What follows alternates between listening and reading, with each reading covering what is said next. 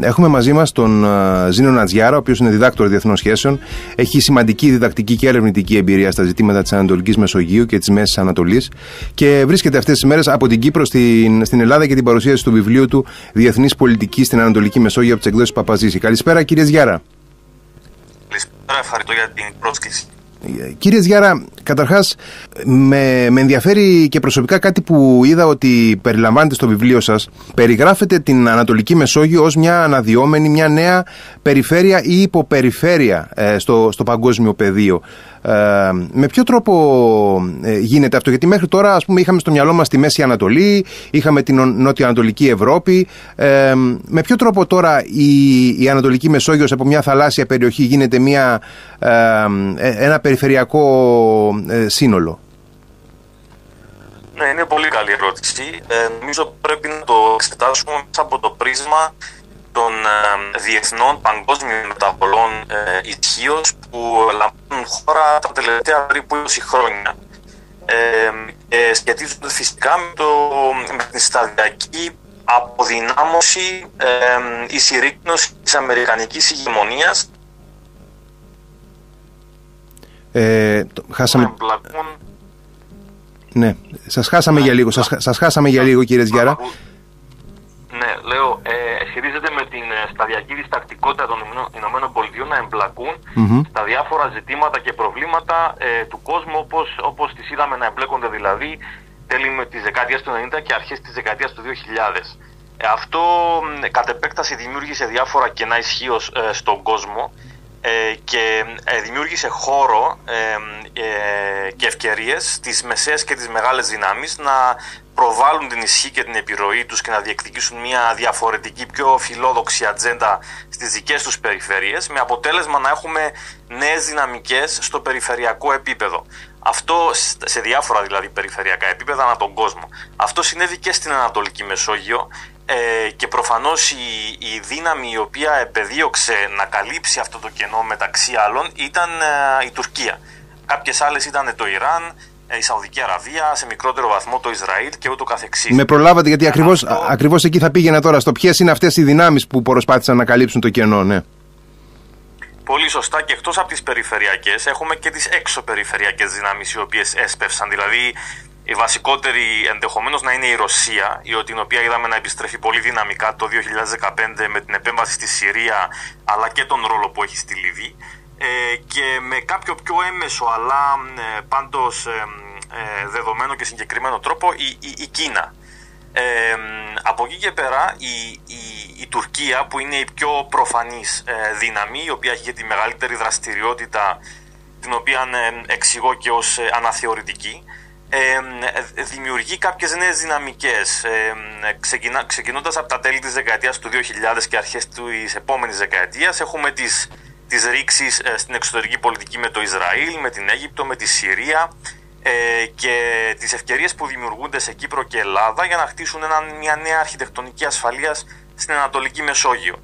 Ε, αντιλαμβάνεστε ότι αυτό είναι ένα σχήμα δράσης αντίδρασης ε, το οποίο κινείται στο πλαίσιο των, των ευκαιριών. Έχουμε εντωμεταξύ και το φυσικό αέριο, το οποίο παίζει το δικό του ρόλο με το Ισραήλ να έχει ανακαλύψει νέα κοιτάσματα τη δεκαετία του 2000 και την Κύπρο να ανακαλύπτει το 11 το πρώτο κοίτασμα και αργότερα την Αίγυπτο με το ΖΟΡ το 15 και όλο αυτό ε, ε, έρχεται όλο μαζί να αδέσει ε, από τη μία οι, οι κοινές ανησυχίες ασφάλειας ε, των, των χωρών της Ανατολικής Μεσογείου έναντι της Τουρκίας και από την άλλη ε, οι κοινές προοπτικές συνεργασίας ε, που δημιουργούνται όχι μόνο λόγω του αερίου αλλά ε, ας πούμε ότι το αέριο έπαιξε, το φυσικό αέριο έπαιξε ένα κεντρικό ρόλο στο να δημιουργηθεί ένα πλέγμα συνεργασίας το οποίο είχε, είχε τότε μεγάλες προοπτικές και δυνατότητες για μια ευρύτερη συνεργασία οι οποίες όμως θα μπορούσε να πει κανείς ότι τελικά δεν ευωδόθηκαν όπως θα περίμενε όπως ήθελαν τα κράτη αυτά.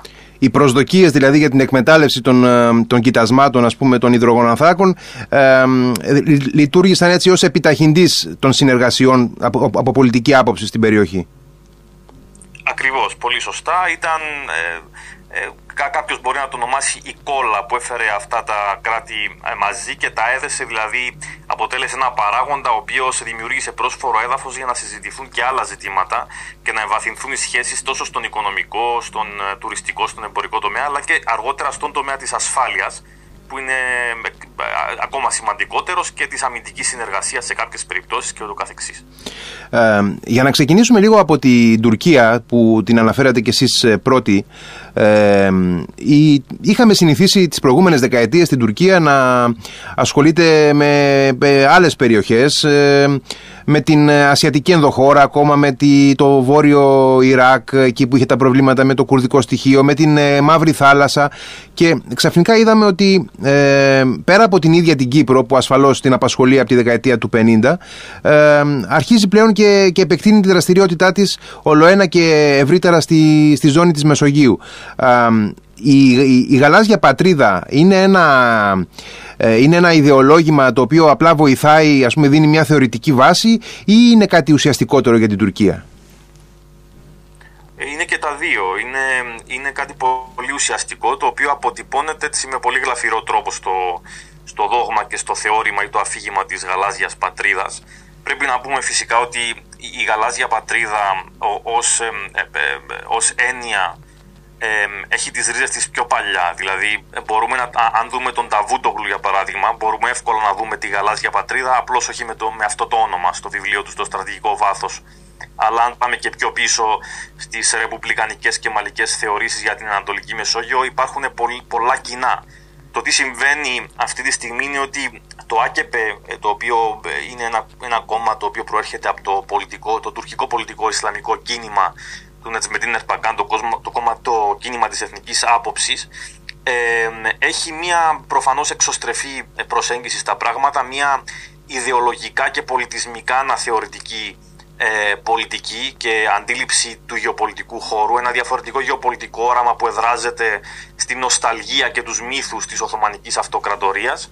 Ε, φυσικά είναι και εκδικητική και αντεπαναστατική από την άποψη ότι θέλει να ε, εκδικηθεί αυτό το, τον ιστορικό συμβιβασμό τον οποίο επέφερε ο Κεμάλ με, την, ε, με τη συνθήκη της Λοζάνης διότι αν και για τον Κεμάλ ήταν μια νίκη για το Ισλαμικό κίνημα και το εθνικιστικό κίνημα ένα μέρος του εν πάση περιπτώσει ήταν μια ήττα και ένας ιστορικός συμβιβασμός σε σχέση με το ποια ήταν η Οθωμανική Αυτοκρατορία και τους στόχους του εθνικού συμβολέου που ήταν οι στόχοι ουσιαστικά του εθνικού απελευθερωτικού κινήματος μετά το 1920 και έτσι θέλει να αποκαταστήσει αυτή την παλαιότερη τάξη πραγμάτων και γι' αυτό είναι και τόσο αναθεωρητική.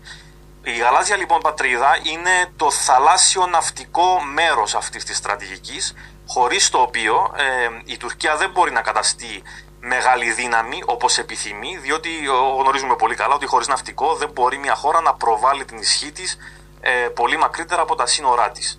Έτσι γίνεται η, γίνεται η γαλάζια πατρίδα το μέσο, το, το προγεφύρωμα ή και η πύλη αν θέλετε, για να φτάσει η Τουρκία εν τέλει στον Ινδικό ωκεανό, να φτάσει στα βάθη της Αφρικής μέσα από τη Βόρεια Αφρική και να φτάσει και στη Δυτική Μεσόγειο κάποια στιγμή ε, με πιο πρακτικούς ε, τρόπους. Αναποδογυρίζει λοιπόν ε, το, το, το πώς αντιλαμβάνονται οι κεμαλιστές και οι ρεπουμπλικανοί τον, το μεσογειακό χώρο που ήταν ένα, για τους κεμαλιστές ένας χώρος άμυνας κατά του ελληνικού στοιχείου και έρχεται να, το, να ενσωματώσει τον αμυντικό χαρακτήρα της Μεσογείου αλλά να προσθέσει τον επιθετικό και να τον κάνει ένα χώρο μέσα από τον οποίο θα, θα προεκτείνει, θα επεκτείνει τις, ε, τις περιπέτειες της στην εξωτερική πολιτική.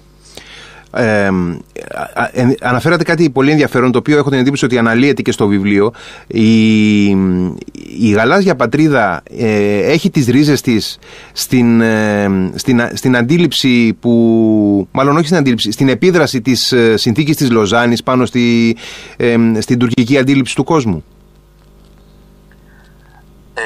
Από μία άποψη ναι διότι αν, αν λάβουμε ως δεδομένο ότι το ΑΚΕΠΕ το κόμμα δικαιοσύνης και ανάπτυξης θέλει να αναθεωρήσει το γεωπολιτικό status quo που επέφερε η Λοζάνη ε, και να προβάλλει ε, την ισχύ της και την επιρροή της με διάφορους τρόπους και διάφορα μέσα στον ευρύτερο χώρο της Μέσης Ανατολής και της Ανατολικής Μεσογείου. Αυτό περιλαμβάνει και το status quo όπως αυτό υπάρχει αυτή τη στιγμή ή όπως ορίζεται στη Λοζάνη στο Αιγαίο για παράδειγμα στις θαλάσσιες ζώνες της Κύπρου σε, αυτό που, σε αυτά που προνοεί το Διεθνές Δίκαιο της Θάλασσας για την Ανατολική Μεσόγειο και ούτω καθεξής. Οπότε ο αναθεωρητισμός που, που είναι και, έχει να κάνει και με τη Λοζάνη συγκεκριμένα αλλά και ευρύτερα με τη γεωπολιτική κατάσταση στην περιοχή περιλαμβάνει και αυτά τα ζητήματα ε, που καλύπτει ουσιαστικά η γαλάζια πατρίδα έχουμε τρόπους εμείς ως ε, ελληνισμός έτσι, αφαιρετικά αλλά και ως ε, δύο χώρες η ελληνική και η κυπριακή δημοκρατία πιο συγκεκριμένα έχουμε τρόπους να ανασχέσουμε αυτή την, τη στρατηγική διείσδυση της Τουρκίας στη, στη Μεσόγειο ναι, αυτή είναι μια πολύ καλή ερώτηση. νομίζω πως η Ελλάδα έχει περισσότερους τρόπους και περισσότερα μέσα να το πράξει και ήδη το βλέπουμε. Δηλαδή η, η πολιτική που ακολουθεί η Ελλάδα τον τελευταίο καιρό πιστεύω ότι έχει, έχει σαν στόχο αυτό το πράγμα, να αποτρέψει την Τουρκία να περιορίσει τη δράση της, να ανατρέψει ενδεχομένως κάποιες καταστάσεις οι οποίες έχουν δημιουργηθεί το προηγούμενο διάστημα, αλλά δεν μπορούμε να πούμε το ίδιο για την Κύπρο, διότι η Κυπριακή Δημοκρατία έχει, ε, ως ένα πολύ μικρό κράτος έχει πάρα πολύ περιορισμένα μέσα, ε, ιδιαίτερα αν μιλάμε για τον τομέα της άμυνας και της ασφάλειας. Ε, και πολύ συχνά στην Κύπρο λέμε ότι τα μέσα μας ε, τελειώνουν ουσιαστικά στα διπλωματικά μέσα και, στη, και στην επίκληση του διεθνούς ε, δικαίου.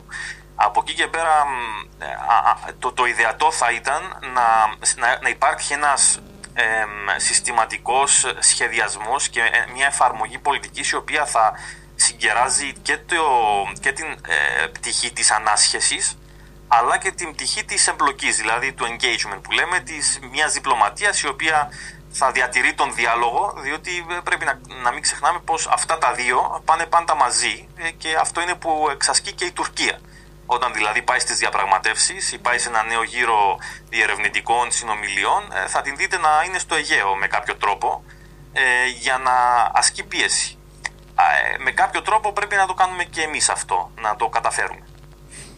Η Κυπριακή Δημοκρατία ε, ούτως ή άλλως βρίσκεται γεωγραφικά και, ε, και θεσμικά στο, στο επίκεντρο της Ανατολικής Μεσογείου. Κανένας δεν μπορεί να παραβλέψει την παρουσία της, αλλά όπως αναφέρατε κι εσείς η ίδια γενικώς έχει έναν ασθενή πολιτικό χαρακτήρα. Ε, ε, έχει αποφασίσει η ίδια η Κυπριακή Δημοκρατία και εννοούμε ασφαλώς ε, τις πολιτικές ηγεσίες βεβαίως έτσι, αλλά ενδεχομένως και, και το ίδιο το πολιτικό σώμα, τον λαό δηλαδή ε, έχει αποφασίσει τι ρόλο θέλει να παίζει στην ευρύτερη περιοχή και πώς θα τον επιβάλλει ή έχει αφαιθεί σε μια έλλειψη αυτοπεποίθησης που δημιουργούν τα, τα μικρά της μεγέθη αφενός και η δυσμενής κατάσταση που αντιμετωπίζει λόγω της κατοχής. Γιατί οπωσδήποτε όπως πολύ σωστά αναφέρατε είναι μια μικρή χώρα με περιορισμένα μέτρα ε, με, με περιορισμένα μέσα αλλά ε, ενδεχομένως να, να μπορούσε να αξιοποιήσει περισσότερο ε, κάποιους πολλαπλασιαστές ισχύως ενδεχομένως.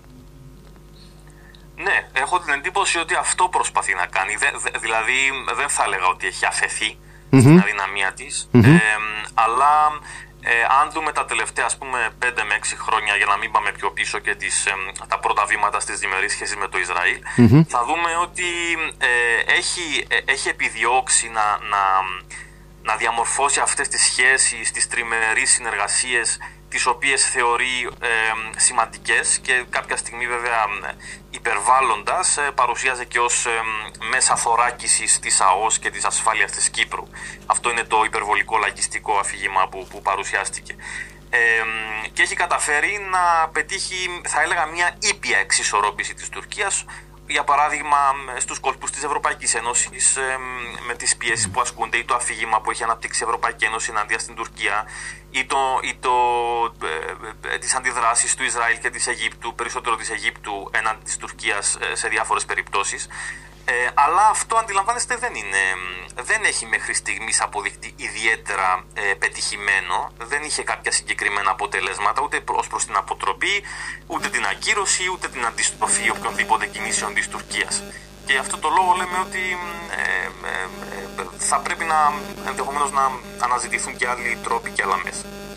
Οι πολυμερείς συνεργασίες που έχουν ξεκινήσει να αναπτύσσονται και με έναν εντυνόμενο ρυθμό τον τελευταίο καιρό, ε, ξεκινήσαμε με το Ισραήλ, ε, συνεχίσαμε με την Αίγυπτο, φέτος είδαμε ότι μπαίνουν δυναμικά ε, σημαντικά κράτη του αραβικού κόσμου από τα Ηνωμένα Αραβικά Εμμυράτα, η Σαουδική Αραβία. Αυτές οι πολυμερείς συμφωνίες και συνεργασίες εκτός από ένα, ένα πολιτικό εκτόπισμα που δημιουργούν έτσι, στην Ελλάδα και την Κύπρο κατ' επέκταση ε, μπορούν με άλλους τρόπους να συμβάλλουν στην, ε, στη συνολική πώς να το πούμε, έτσι, δημιουργία μιας ασπίδας απέναντι στην, στην τουρκική επέκταση; Μπορούν να ασκήσουν πιέσεις ε, στα διάφορα μέτωπα τα οποία έχει ανοιχτά ο Ερντογάν. Για παράδειγμα, τα Ηνωμένα Αραβικά Εμμυράτα είναι απέναντι στο, στην Τουρκία, στη Λιβύη. Ε, το ίδιο και Αίγυπτος.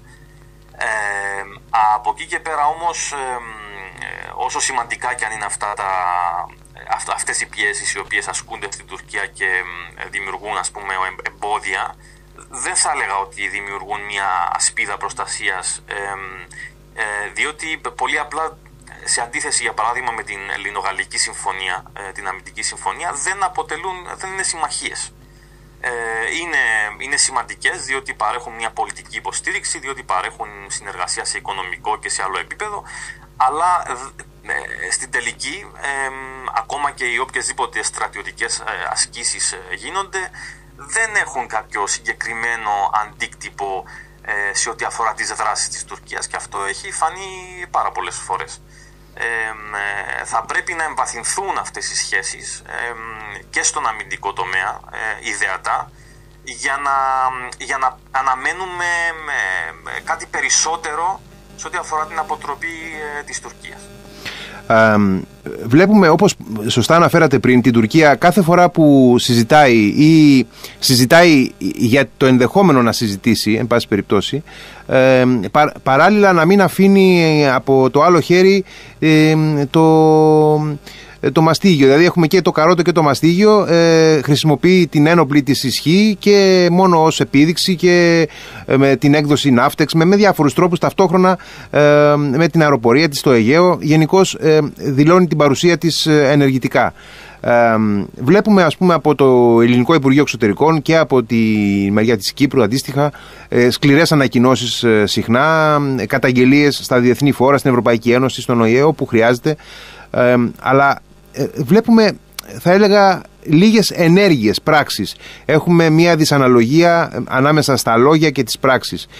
Τι ενέργειες, και δεν μιλάμε ασφαλώς για πολεμικές ενέργειες, αλλά υπάρχουν άλλου είδους ενέργειες ε, στις οποίες η Ελλάδα και η Κύπρος μπορούν να προχωρήσουν συντονισμένα ενδεχομένως προκειμένου να, να πλήξουν την, την υλοποίηση των σχεδίων της Τουρκίας.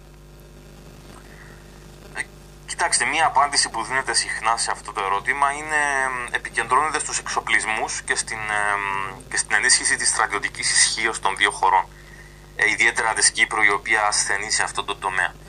Ε, ε, καλό είναι αυτό, δεν, δεν αντιλέγω. Απλώς και πάλι η, η αποτροπή και η ανάσχεση στη βάση της στρατιωτικής ισχύως από μόνη της δεν λύνει προβλήματα. Ε, μπορεί να λειτουργήσει θετικά από την άποψη ότι θα αποτρέψει περαιτέρω και θα ασκήσει πιέσεις στην Τουρκία ε, να μην αλωνίζει ας πούμε είτε στο Αιγαίο είτε στην, στην Κυπριακή ΑΟΣ και να θέτει τους δικούς της όρους όπως, όπως θέλει όταν έρθουν τα πράγματα στο τραπέζι των διαπραγματεύσεων. Ε, από εκεί και πέρα όμως δεν πρέπει να ξεχνάμε αυτό που είπα και προηγουμένως ότι τα προβλήματα θα λυθούν ε, ε, τελικά ε, όταν υπάρξουν οι συνθήκες μέσα, μέσα από το διάλογο με τη βοήθεια της ισχύως. Ε, οπότε δεν πρέπει να αφήνουμε είτε το ένα είτε το άλλο από τα δύο διότι διαφορετικά ε, ασθενεί η στρατηγική μας. Στην, για, την, για την περίπτωση της Κυπριακής Δημοκρατίας αυτό σημαίνει ότι πρέπει να υπάρχει μια συγκεκριμένη στρατηγική για την επίλυση του Κυπριακού πέρα από το θέμα της εξωτερικής πολιτικής. Και στο θέμα αυτό η Κυπριακή Δημοκρατία ε, έχει μεγάλο πρόβλημα κατά τη δική μου την άποψη διότι η, η ελληνοκυπριακή κοινότητα δεν έχει, ε, δεν έχει συγκεκρι... Ε, ως κοινότητα, ως Κυπριακή Δημοκρατία δεν έχει ε, συγκλήσεις, δεν έχουν φτάσει οι πολιτικές της δυνάμεις σε συγκλήσεις ως προς το ποιους στόχους θέλουν να επιδιώξουν για την επίλυση του Κυπριακού. Κάθε κόμμα έχει τουλάχιστον από δύο απόψεις για το ποιο είναι το μοντέλο λύσης του Κυπριακού. Αυτό είναι εντυπωσιακό, είναι εντυπωσιακό αυτό που περιγράφεται. Ε, ναι, ε, αυτό δημιουργεί μια διχόνοια και μια πόλωση στο εσωτερικό, το οποίο μας αποσπά την προσοχή τροφοδοτεί τον λαϊκισμό και τον ανατροφοδοτεί και περνάνε τα χρόνια, το status quo δεν είναι, δεν είναι status quo διότι είναι, είναι δυναμικό, αλλάζει συνεχώς, η τουρκική ηγεμονία εμπεδώνεται, δημιουργούνται νέα τετελεσμένα και εμείς ε, επαναπαυόμαστε στο να το λέμε status quo ε, και χάνουμε ευκαιρίες στο να, να, να κάτσουμε, να σκεφτούμε, να σχεδιάσουμε, να πάρουμε πρωτοβουλίες ε, και ούτω κάθε εξής. Και το ίδιο θα έλεγα ότι ισχύει στην Ελλάδα από την άποψη ότι δεν υπάρχουν ε, δεν υπάρχει, θεωρώ, μια στρατηγική για τη μεγάλη εικόνα. Μπορεί να υπάρχουν καλές κινήσεις τελευταίως, για παράδειγμα, στη Λιβύη, με τη Γαλλία και τη ΣΥΠΑ κτλ. κτλ. Αλλά το ερώτημα για μένα είναι πώς όλα αυτά τα κομμάτια μπορούν να ταιριάξουν σε ένα puzzle το οποίο θα είναι το, ο, ο στρατηγικός αν θέλετε στόχος της Ελλάδας για το ποια η Ελλάδα θέλει να είναι στην περιοχή της Μεσογείου, των Βαλκανίων, της Βορείου Αφρικής ε, και με ποιους θεσμούς και με ποια στρατηγικά κείμενα, αν θέλετε, κείμενα εθνικής στρατηγικής ή οτιδήποτε άλλο χρειάζεται, Συμβούλιο Εθνικής Ασφάλειας κτλ. θα μπορέσει να υποστηρίξει αυτό το στρατηγικό όραμα για το μέλλον. Λείπει δηλαδή ε, μια συνολική αντίληψη και το αντίστοιχο αφήγημα για την θέση της Ελλάδας στην περιφέρειά της και στον κόσμο συνολικά. Πάρα πολύ σωστά, ακριβώς. Διότι τίνει αυτή τη στιγμή η Ελλάδα, θα μιλήσω κυρίως για την Ελλάδα, διότι η Κύπρος είναι μια λίγο διαφορετική περίπτωση, ε, να, να έτερο προσδιορίζεται. Η, η, η, η εξωτερική της πολιτική δηλαδή να βασίζεται σε μια λογική αντίδρασης και αυτό που λέμε chase, δηλαδή να, να τρέχει από πίσω την Τουρκία, να τρέχει να μαζεύει αυτά που κάνει η Τουρκία. Γιατί δηλαδή η Ελλάδα, ως Ελλάδα, μια χώρα που έχει όλο αυτό το δυναμικό, αυτές τις προπτικέ, αυτή την ισχύ, να πρέπει να μαζεύει πίσω από την Τουρκία και να προσπαθεί να διαχειρίζεται τις ζημιέ που δημιουργεί η Τουρκία για την ελληνική εξωτερική πολιτική και να μην μπορεί η Ελλάδα να είναι αυτή ρυθμιστής των γεωπολιτικών δυναμικών και να έχει, να έχει μια πρωτοβουλία η οποία θα είναι αυτόβολη ε, και θα, θα φέρνει μαζί και θα ε, συνθέτει διάφορα περιφερειακά και διεθνή συμφέροντα. Αυτό είναι το ερώτημα. Τι πιστεύετε εσείς, προσωπι... την προσωπική σας άποψη θα ήθελα; Ε, φταίει ας πούμε ότι δεν έχουν ε, οι ελληνικές ε, πολιτικές ηγεσίες, δεν έχουν αρκετή αυτοπεποίθηση, δεν έχουν όραμα για, για αυτό το πράγμα, τη, την, τη θέση της Ελλάδας στον κόσμο ή ε, ας πούμε τους, τους απορροφούν άλλα προβλήματα όπως είναι η οικονομική κατάσταση κλπ; Ναι, είναι σαφές ότι ιδιαίτερα τα τελευταία 10 χρόνια η Ελλάδα έχει περάσει μια σημαντική κρίση και ακόμα περνά. Και τώρα με την πανδημία τα πράγματα είναι δύσκολα. Οπότε ισχύει το γεγονός ότι υπάρχουν διάφορα μέτωπα τα οποία έχει να αντιμετωπίσει ε, και να, για να μπορέσει να εστιάσει ας πούμε, στα, στα βασικά άλλα προβλήματα που υπάρχουν. Είναι θέμα ιεράρχησης από μία άποψη. Από μία άλλη άποψη είναι θέμα ε, να, τα, είναι θέμα ε, ταύτισης και, και, και ε, σύγκλησης ε, ή ευθυγράμμισης μάλλον του δημόσιου συμφέροντος με το εθνικό. Καμιά φορά το εθνικό συμφέρον μεταφράζεται μέσα από, μια, μέσα από την... Ε, πώς να το εξηγήσω... Ε, μεταφράζεται ως το, το συμφέρον το ιδιωτικό είτε κάποιων πολιτικών είτε κάποιων πολιτικών ομάδων. Δηλαδή είναι από μια άποψη ε, πολύ περιορισμένη αντίληψη για το τι είναι εθνικό συμφέρον και πολλές φορές το εθνικό συμφέρον τροφοδοτείται ή ερμηνεύεται μέσα από λαϊκιστικά αφηγήματα τα οποία ε, περιορίζουν και κλειδώνουν τις πολιτικές ελίτ σε κάποιες κινήσεις που αναγκάζονται στο τέλος να κάνουν διότι οι, οι ίδιες τις προβάλλουν στην κοινωνία ως, ως αφηγήματα και ως, και ως ιδέες. Και αυτό μας πάει πίσω στο, στο πολιτικό σύστημα. Τι, ποιο είναι το πολιτικό σύστημα, ποιες είναι οι αδυναμίες του πολιτικού συστήματος. Και πιστεύω ότι στην Ελλάδα, όπως και στην Κύπρο, υπάρχει έτσι ε, αυτή η λογική του, της εσω, εσωστρέφειας, αυτή η λογική του, του μικροπολιτικού συμφέροντος και του μικροκομματικού συμφέροντος, το οποίο ιεραρχείται ψηλότερα ε, από το δημόσιο και το, ε, και το εθνικό συμφέρον. Και ε, κάπου εκεί, κάπου εκεί θα, βρίσκεται το πρόβλημα. Κάπου εκεί θα βάλουμε και την τελεία για απόψε. Ελπίζω να, να ανανεώσουμε τη συζήτηση για μια άλλη φορά. Ε, ευχαριστώ πάρα πολύ κύριε Τζιάρα για τη συζήτηση που είχαμε. Να είστε καλά, καλό βράδυ. Ευχαριστώ πολύ.